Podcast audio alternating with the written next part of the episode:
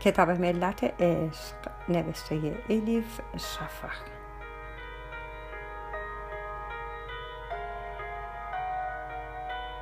ترجمه ارسلان فسیحی.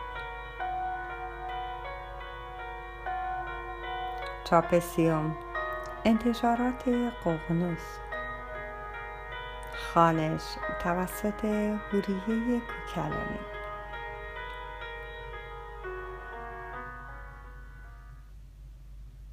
شمس قونیه زیحجه 644 امشب شب دامادیم است. در حیات نشستم و به صدایی که از خانه سرریز می کرد گوش دادم. قهقه موسیقی صحبت غیبت در اندرونی نوازنده ها و خواننده ها زنند. نمی‌دانم چرا زنها در شب زفاف ترانه های قنبار می‌خوانند. ما صوفی ها مرگ را به عروسی تشبیه می کنیم زنها عروسی را به مرگ تشبیه می کنند حتی اگر با عشق و علاقه هم شوهر بکنند باز هم گریان به هجله می روند طوری که انگار یکی مرده. سرانجام مهمان ها که رفتند به خانه برگشتم. در گوشه ساکت نشستم. غرق فکر شدم.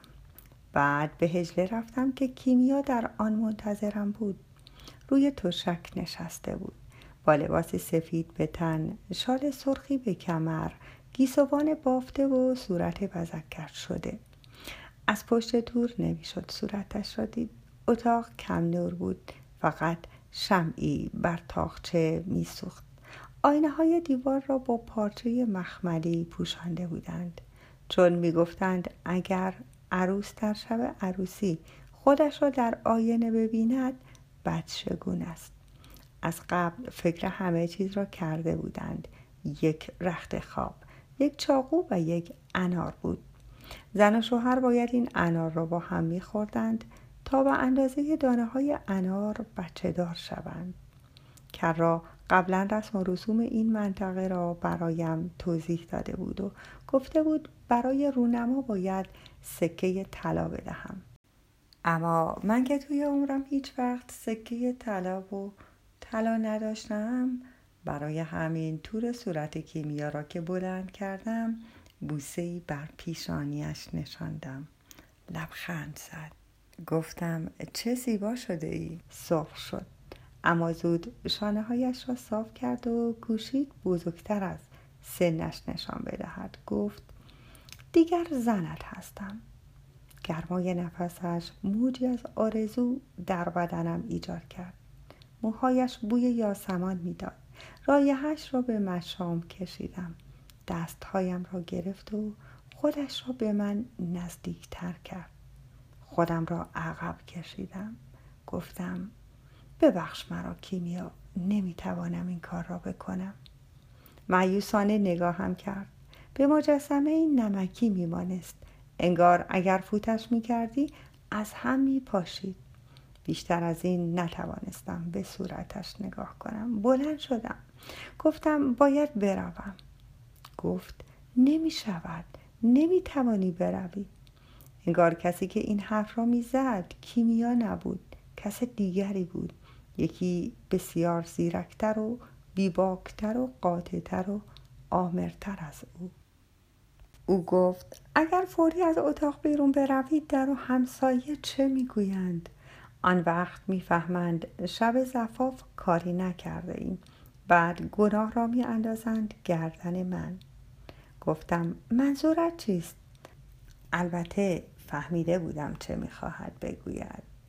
زیر لب با ترس گفت گمان می‌کنند دختر نبودم آبرویم می‌رود. رسوا می‌شوم. اعتراض کنان گفتم یعنی چه؟ مگر چنین چیزی ممکن است سرشان به کار خودشان باشد؟ اما می‌دانستم کیمیا حق دارد. چاقوی کنار انار را برداشتم. برق نگرانی را در چشمان کیمیا دیدم. اما زود فهمید چه قصدی دارم و قبول کرد. با چاقو کف دست چپم را بریدم. خطی قرمز کف دستم افتاد مثل خط تقدیر. خونم را روی ملافه چکاندم و ملافه را به طرفش گرفتم. گفتم بگیرش. برای بستن در دهان مردم کافیست اینطوری تو هم آسوده می‌شوی و اسمت پاک میماند. کیمیا التماس کرد. گفت بیست. خواهش می‌کنم نرو. پا شد. اما چون درست نمی‌دانست چه کار می‌خواهد بکند همان جمله را تکرار کرد. دیگر زنت هستم. آن لحظه فهمیدم. ازدواج کردن با او اشتباه بزرگی بوده. آدمی مثل من برای چه باید ازدواج کند؟ آفریدگار مرا برای ایفای وظیفه شوهری نیافریده. این را دیگر آشکارا می دیدم اما خون شدن دلم بهایی بود که برای دانستن این موضوع می پرداختم می خواستم از همه چیز فرار کنم. از همه چیز. از این خانه از این ازدواج از این شهر حتی از این تن فانی. اما صرفا به این دلیل که اگر مولانا صبح روز بعد نبیندم حالش ناخوش می شود انگار که آنجا میخکوب شده باشم. سر جایم ماندم. رفیقم بود. همرازم بود. آینه روحم بود. دیگر نمی توانستم ترکش کنم. فهمیدم ازدواج برای کسی مثل من با دردام افتادن فرقی ندارد. توی تله افتاده بودم.